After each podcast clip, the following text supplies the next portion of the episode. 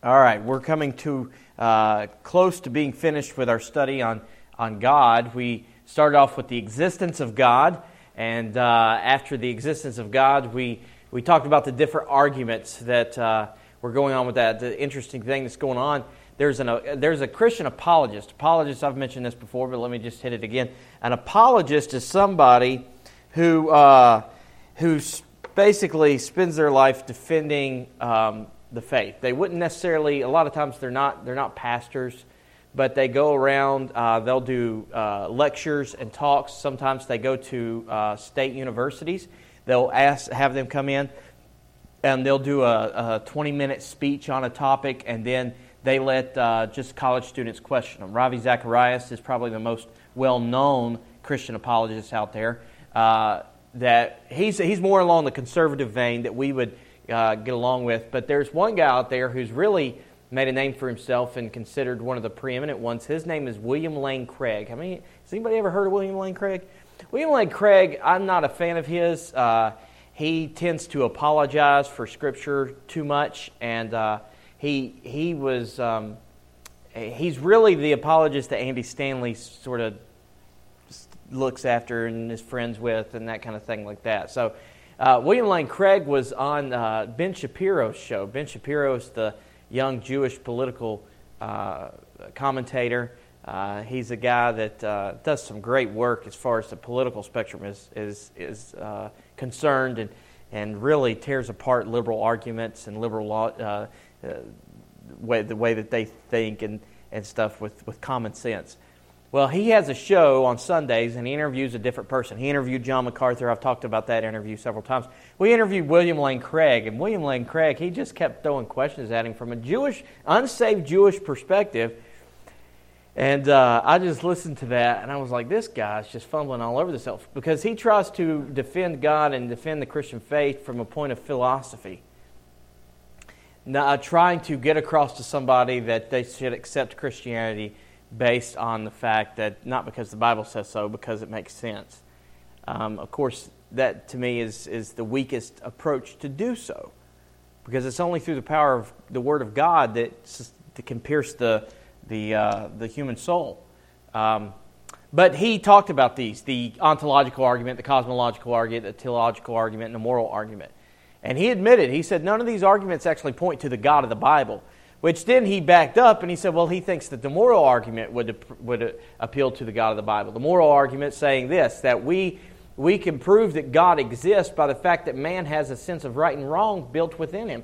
If man has a sense of right and wrong, where did that come from? Because if you come from a strictly evolutionist point of view, they have no basis or starting point for morality. Because man is, a, is, a, is an accident, it's a cosmological accident. And therefore, who is the discerner or who sets up the rules of right and wrong or what's considered right and what's considered wrong? And that's where you get where we are today because whenever you infect a society with that kind of attitude, then what you think is right is right for you, and what you think is wrong is wrong for you, and what this person thinks is right for you, except for whenever it's just disgusting to somebody. You see the, the hypocrisy there. They like to say that about them, but then whenever they become the, the larger voice, then if you don't agree with them, you need to be eradicated from society, which is way things are heading now. That's where the landscape is today, because if you don't jump on board, uh, for instance, the abortion ban in Alabama. You could say, well, for Alabamans, this is what they would have said 20 years ago. For the Alabamans, that's right for them, and it's wrong for us. But no, no, you can't take a woman's right to choose to kill her baby. That's just wrong. Well, who said it's wrong? Since when did who who sets up this idea of moral uh, superiority? And so that's where it comes to well, God must have, and if God must have, then that's how we prove that there is God, because in a in the human being is a sense of right and wrong. And now we know from Romans 1 that they, uh, they suppress that. They suppress that, and that's how they continue, man continues to be sinful and delve into wickedness. Well, that's, that's what we covered first. Then after that, we talked about the names of God. After the names of God, we went on to uh, the attributes of God, right? Yeah, the attributes of God. We spent a long time on the attributes of God, covering them. And uh, this is what I'm doing with the kids on Sunday mornings now. I'm talking about, uh, I, I, decided, we, I spent two years going through the Bible stories, and Miss Nancy, uh, when she started Evelyn, she was doing the Bible stories with them too. They've gotten the Bible stories, I think, so I'm going to start teaching them systematic theology. And you think, oh, kids can't grasp that. I guarantee you they can. Now, I'm setting it down on their level. I started off, I spent an entire lesson teaching them what doctrine was. So I just went over it. What is doctrine? So we go in there. I say, What's doctrine? They'll say, Teaching. I said, So what's the doctrine of the Bible? They say, The teaching of the Bible. And I said, All right, so what's the doctrine of God? It's what the Bible teaches about God. And so that's where we're at today. Last week we covered God is holy and God is eternal.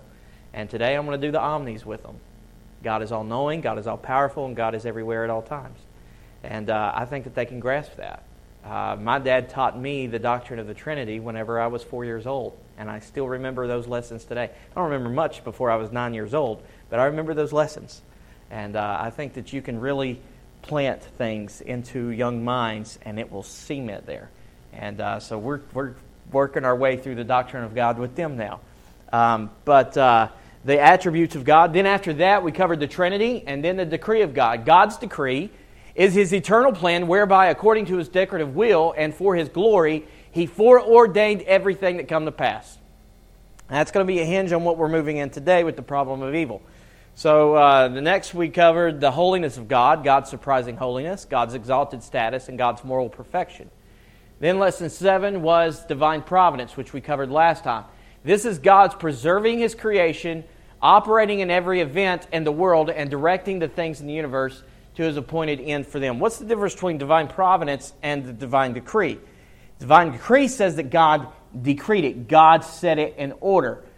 The divine providence states that in God's decree, he is working through those things on a personal level. God just doesn't throw it out there and say, This is how it's going to happen. God plans it out and has it happen according to a reason, a purpose, and a plan that will bring glory to himself.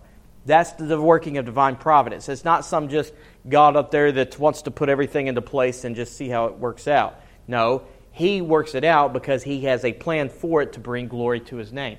And so this is what we're going to start with today. This is what we're going to cover today. God and the problem of evil. God and the problem of evil. This has melted minds for generations, okay? Many a theologian have, have uh, written uh, books and chapters, articles about this situation. So let's see what we can do with this. Christian scientists attempt to solve the problem of evil by denying its existence. Christian science is, is what John MacArthur says it's like uh, grape nuts. It's neither grape nor nuts. Christian is, science is neither Christian nor it's science. It's ridiculousness. Mary Baker Eddy and all the other different names that she had, because she married up to 100 different guys, uh, came up with this idea, and it's basically you can heal yourself. There's no reason why you shouldn't be at peak health and all of these things. Anytime that you are sick or there's something wrong with you, it's because there's a problem in your mind and your thinking. So, therefore, if that's the case, then there's no problem of evil. Arminians and process theologians take a different route around the problem of evil. Both, in effect, deny the sovereignty of God in one way or another to clear God of the charge of the author of sin. They erode his omnipotence and or his omniscience. Either he knew about evil's future existence when creating the world, and though desiring otherwise was powerless to prohibit it, which is what Arminianism teaches, or he was a God who didn't know what he was doing when he created the universe, which is what process theology teaches. So, did he not know what was going to happen? Or did he know what was going to happen and couldn't do anything about it? See, either route you take with that, you're taking away God's omnipotence or God's omniscience. But we declare and we believe and we uphold the fact that God is omniscient and God is omnipotent. So if those two things hold true, where does evil come into play? And do we lay that at the feet of God? Is he responsible? John Frame, who was a uh, great apologist, um, sets it up this way. Okay? Premise number one If God were all powerful, he would be able to prevent evil. Okay? Premise number two if God were all good, he would desire to prevent evil. So, conclusion number one if God were both all powerful and all good, there would be no evil. However, there is evil, right? So this brings us to conclusion number two. Therefore, there is no all powerful, all good God. This is how the problem of evil works, okay? This is the argument that somebody may bring up to you, all right? This is how it works. So, how do we, as Christians, believing what we believe about the Bible, everything that we've covered up to this point in our study of God, reconcile this? What do we do with this? Do we just say, oh, I don't know, and walk away? Does this stump us? Okay, well, my goal this morning is for you to have such an understanding of this that you leave today, and if everybody, anybody ever comes up with this question, you are not stumped. You actually may have a little smile come across your face and say, I'm glad you brought that up. Let's talk. Okay? So, evil has in view both physical, which is catastrophes, illness, pain, death, and moral evil. All right? So, evil has two aspects. We have first aspect of evil is what you would not cause meaning uh, hurricanes, natural disasters, uh, sickness, cancer, those types of things. It's, it's part of evil. It's part of wrong. It's part of sin. Okay? Not directly caused by you or somebody, but it's just part of the fallen creation. Okay? The curse on the earth. The second part of evil is direct caused by man. That is sin. Okay? Evil is not some runaway element in the universe, some quirk over which God has no control. The Christian response to the problem of evil is called theodicy. Theodicy. Now, that's a different word you've probably not used in your vocabulary. Theodicy. It comes from the Greek words theos and dike, which means a judicial hearing of God. All right, so theodicy is basically putting what do you do when you put God on trial when it comes to this problem of evil? So, what is a Christian theodicy of evil? So, it's sort of like your viewpoint on this subject. That's what theodicy is. Okay? So, first of all, point number one is a biblical theodicy. Biblical theodicy. What does a biblical theodicy contain? Well, first and foremost, Scripture never assumes that God must explain his actions, but rather assert that he has the right to be trusted. God never explains, it never, never tries to explain himself. Oh, I meant to tell you to turn to Romans chapter 9. We're going to be in Romans chapter 9. Romans chapter 9. I'm not going to try to improve upon Brother Steve's handling of Romans chapter 9 last year whenever he went through this chapter. I thought everything that he did was great, but I think it's a good point to come back to this chapter with dealing with this subject to remind us what Paul teaches, because I think the key to understanding the problem of evil is in these verses. Okay? That's first thing that we have to understand when approaching this subject is that Scripture never assumes that God must explain his actions, but rather assert that he has the right to be trusted. Why does God owe an explanation to us? Who are we to look back at the Creator and demand an answer? Now, when you do things, when you did things as a parent, raising your children, you didn't always have to explain yourself. When you told your child and they were getting ready to cross the road, and you knew that that was dangerous, and you said stop with an urgency or a, a command, and they didn't, and then you go and grab that little arm to keep them from gawking in the danger, you don't sit there afterwards and they turn around and say, Why? Well, it's because. No, you don't have to explain yourself. You're the parent.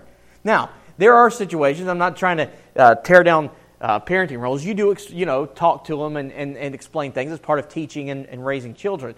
But there is no demand in those types of situations that you have to explain yourself. That's, that's why at young ages you, you have to get them to obey you because whenever you have that kind of situation, they need to listen because their life could depend on it.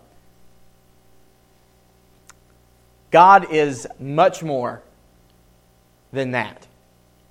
He has no reason at all to explain himself to his creation, human beings.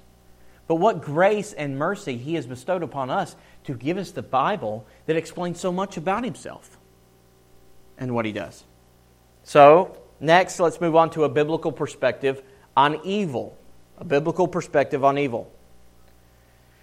God vindicates his justice by helping people see history from his perspective. Okay? First of all, you have to notice God gives perspective on the past. God gives perspective on the past. Uh, we could use several illustrations on this in the Old Testament. Uh, the children of Israel and uh, the exodus out of Egypt with Pharaoh. All of the things that they went through with that. Now, in the Old Testament, we have the explanation. Doesn't mean that they did. Now, let's put that in our current view. We look at things and we want explanations. It doesn't mean God gives them to us. But we have a perspective from God on the past with things in the Old Testament. I think the best one is Job. You realize we look at the story of Job because we know everything and how it turns out. At the end of the book of Job, Job never, never knew about the conversation between God and the devil and that God held him in a high esteem. Never is Job told by God that God thought so much of him a man who was perfect and upright and escheweth evil. That is never said to Job. But when Job questions God, God looks at Job and says, Who are you to question me? Do you tell Behemoth which way to go? Or Leviathan? Did you put Leviathan in the sea? And he talks about all these different things. I mean, we see, however, we see the perspective, God's perspective, from those stories. And we see how God was working in those. So therefore, we can get a little bit of idea because of those evil. What was all that to do? It was to glorify God. You look at the children of Israel leaving Egypt. All of it was then you come to whenever they're in the wilderness or after they are established as a nation. And all through the Old Testament, when it comes to the nation of Israel, they're always doing what? They're always harking back to what God did and brought them out. And it's always this you've forgotten about it. You've forgotten about it. You need to remember. You need to remember. And they always forgot. But it was all about God's perspective to bring glory to Himself over these things. All right, so we have God gives us His perspective from the past. God gives perspective on the present. All right, if you're in Romans 9, we can look, uh, you may just need to turn one page over, Romans 8 28. And we know that all things work together for good to them that love God, to them who are the called according to his purpose. What is the perspective from the presence, the, the promise that we have today? That whatever evil comes affects our personal life, we know that those are things working together for good according to his purpose. All right? So we see a perspective from the past in the Old Testament. We see we're given a perspective, God's perspective on the present in Romans. Now look over to Romans 9. Let's start reading in verse 6. I want to deal a little bit with Romans 9 with this subject here. Romans uh, 9, we'll start reading in verse 6. Not as though the word of God hath taken none effect, for they are not all Israel which are of Israel. Neither because they are the seed of Abraham are they all children, but in Isaac shall I shall thy seed be called. That is, they are which of the children of the flesh, these are not the children of God, but the children of the promise are counted for the seed. For this is the word of promise at this time will I come, and Sarah shall have a son. So, what we're about to start talking about, getting on in these verses, is God tells us the reason why He ordained evil. Okay? Verse 10. And not only this, but when Rebekah also had conceived by one, even by our father Isaac, for the children being not yet born, neither having done any good or evil, that the purpose of God according to election might stand, not of works, but of him that calleth. So what are we seeing in these verses? We're seeing we're seeing Paul deal with this issue of election and predestination, God electing certain to be saved and not a group of people that will be saved. All right? So we're seeing this play out, and Paul's dealing with this subject. So watch where it goes. Verse 12 It was said unto her, The elder shall serve the younger. As it is written, Jacob have I loved, but Esau have I hated. Verse 14 What shall we say then? Is there unrighteousness with God? God forbid.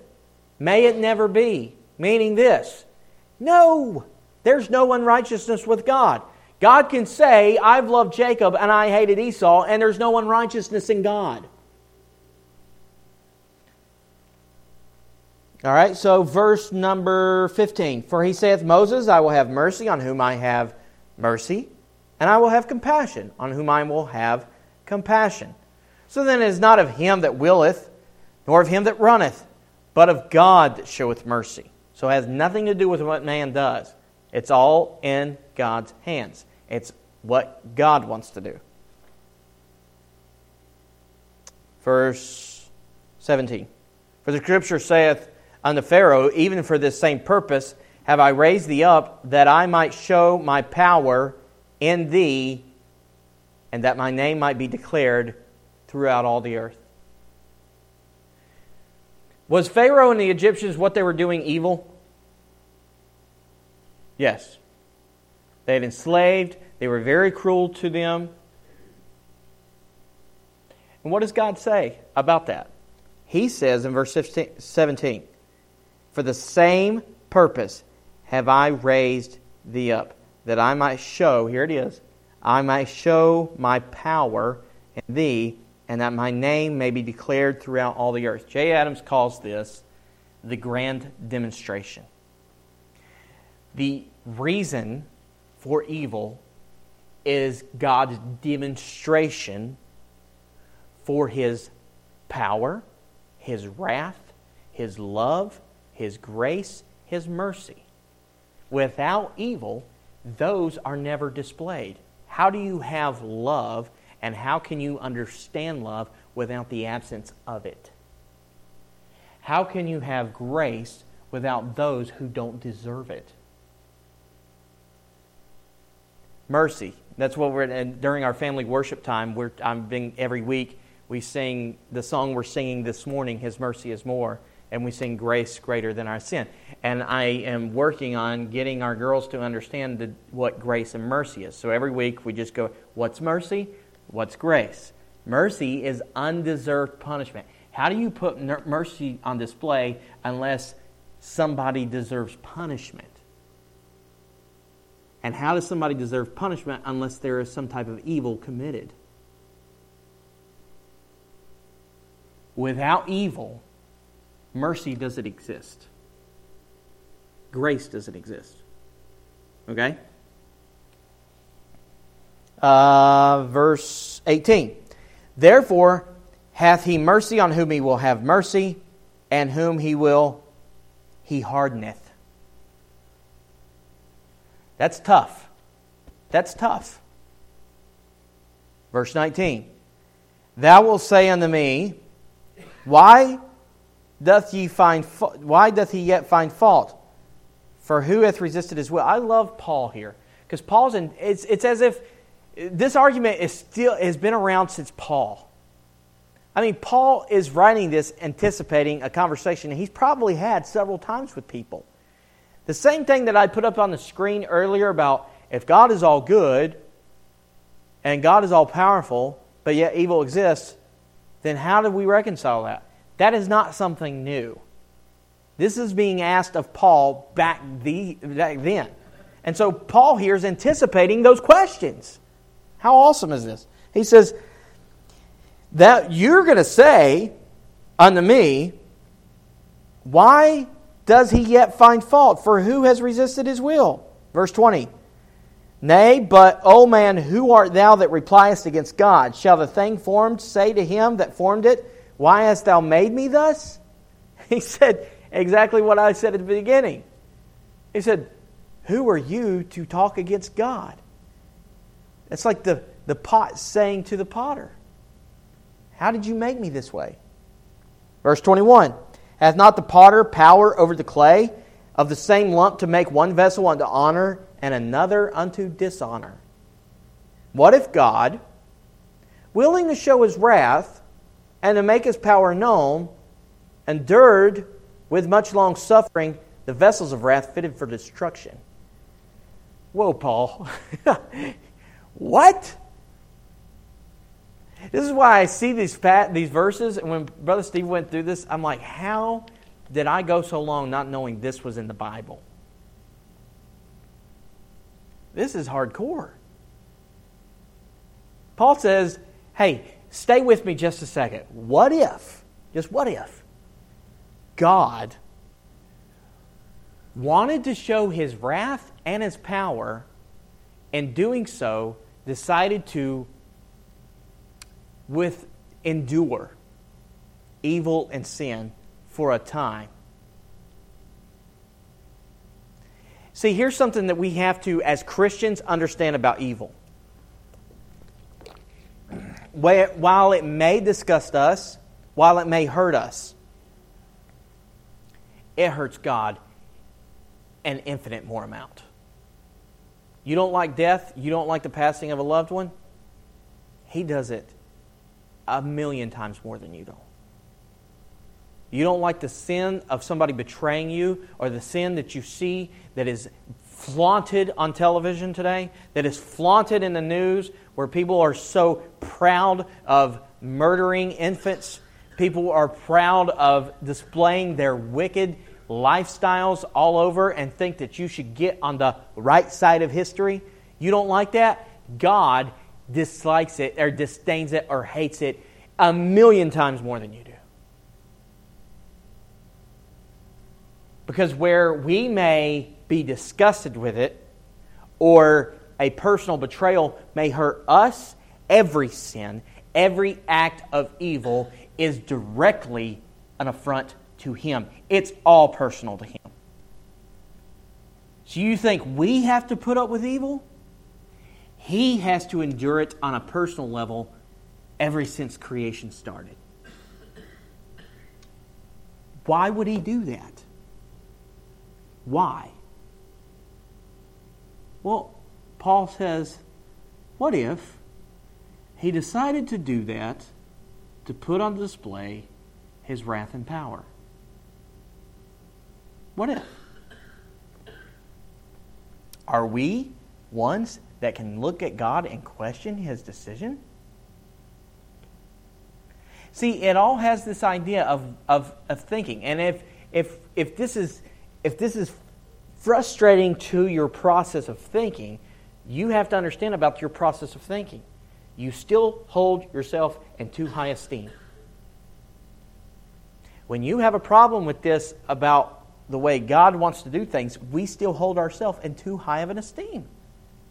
We still think too much of ourselves which is our first and foremost problem. You see people all the time who's struggling with this sin problem or struggling with this sin problem. They may have a problem with lying, or they may have a problem with anger, or they may have a problem with, with this, or, or lust, or, or pornography. Or it all comes back to one major problem. Those are all branches of the tree. The root of the problem is pride. It's selfishness. It's pride. Okay?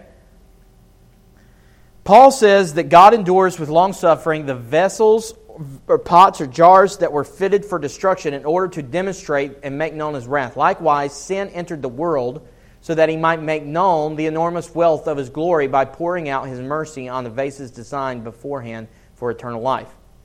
It is instructive to note that the verb used 11 times in the New Testament occurs in verse 17 in the middle voice. This form of the verb means to demonstrate for myself, for my benefit, or on my own account. Plainly, Paul is saying that divine judgment on Pharaoh and Israel served God's own interests.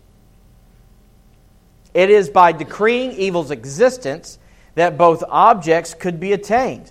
God's wrath and power directly released against evil men and angels display a side of his nature that could not that could be known in no other way.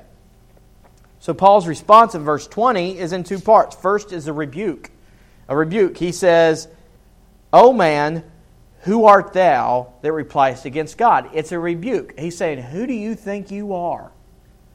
That leads to a reason. A reason. Shall the thing formed say to him that formed it, Why hast thou made me thus? Shall the creation say to the Creator, Why have you made me this way? That's just backward thinking. Each is couched the, as a counter question. God is the determiner of what is right and wrong and what is or is not fair. He determines that. The charge of unfairness could be sustained only if you deserve something from God that He fails to give. Think about that. That hit me. I was read that in Jay Adams' book, The Grand Demonstration. I was like, whoa. Think about this. Somebody may read this and say, How could God decree some to go to heaven and some not to accept Him? That's not fair. That's unfair, okay? The charge of unfairness is only sustained if you deserved something from God that He did not give. So the only way that God could be unfair in that is if you deserved grace. How oxymoronic is that? Grace is undeserving favor. It's not grace anymore. But we have this idea, and theologians and Christians walking around the day that says, no, I don't like this because it's not fair. You don't understand grace then.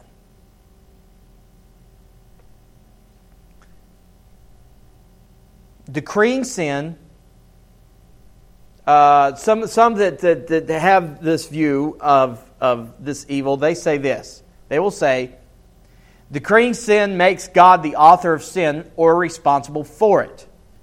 Decreeing the existence of sin makes God neither. All right, for instance, God decreed water, dry land, mountains, birds of the air, but is God water? Is God dry land? Is God a bird? No. Decreeing sin does not make him a sinner. He decreed the entire creation, but must be distinguished from it. Okay?